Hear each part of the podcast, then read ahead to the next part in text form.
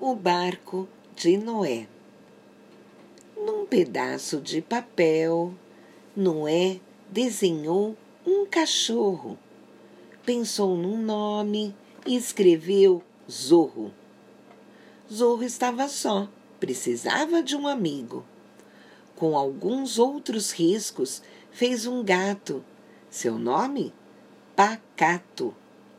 Gato não pensou e quase apagou, porque no mundo o gato pacato é inimigo do cachorro zorro.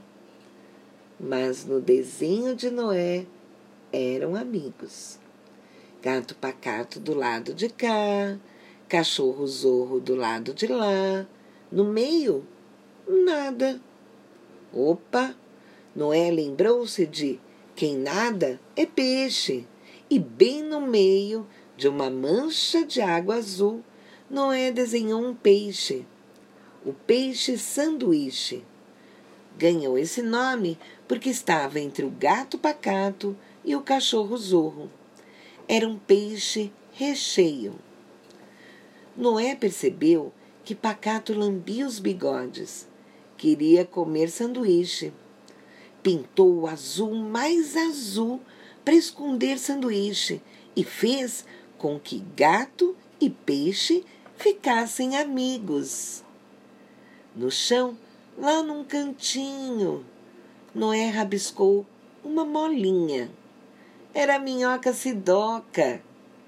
O menino vi um brilho diferente nos olhos de sanduíche, porque ele não via a sidoca, a minhoca, mas uma isca suculenta e saborosa. Noé redesenhou os olhos de sanduíche para que ele pudesse enxergar a minhoca como amiga. Peixe sanduíche e minhoca sidoca decidiram então ser amigos de cachorro zorro e gato pacato. Noé ficou feliz porque tinha aprendido a desenhar a amizade. Acontece que, num movimento rápido, Noé derrubou o copo de água que estava ao lado do seu pedaço de papel desenhado, e o papel ficou todo ensopado. Zorro latia por socorro. Pacato miava, miau, acho que me mato. Sanduíche, glub glub, no meio de tanta água, nem se mexia. E Sidoca, afogada, parecia dorminhoca. Noé ficou desesperado. Precisava salvar seus amigos. Fez bem depressa um risco em volta deles, parecido com um barco. Assim, Dentro do barco, todos ficaram a salvo do dilúvio provocado pelo copo d'água.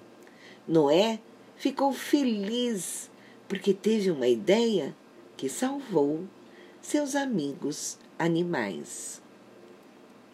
História de Francisca Paris, do nosso livro de Letras e Contos, página 6 e 7.